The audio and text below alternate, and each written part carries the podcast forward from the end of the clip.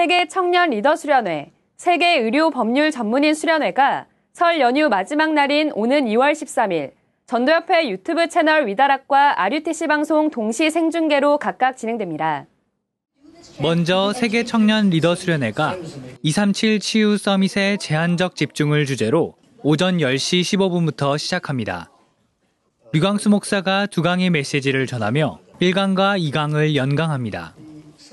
이어 오후 2시부턴 세계 의료 법률 전문인 수련회가 시작됩니다.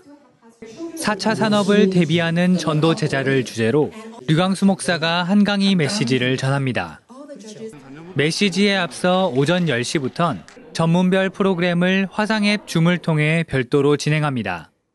의료 분야는 전 세계 의료의과학 분야 전문인들의 현장 포럼이 있고 법률 분야는 Top Remnant 선발 및 미국 법률 분야 전문인들의 포럼이 있습니다.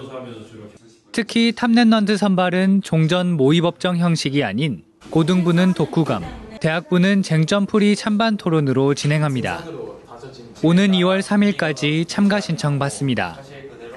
메시지 이후엔 의료 법률 분야 각각 계층별 팀별 포럼을 진행합니다.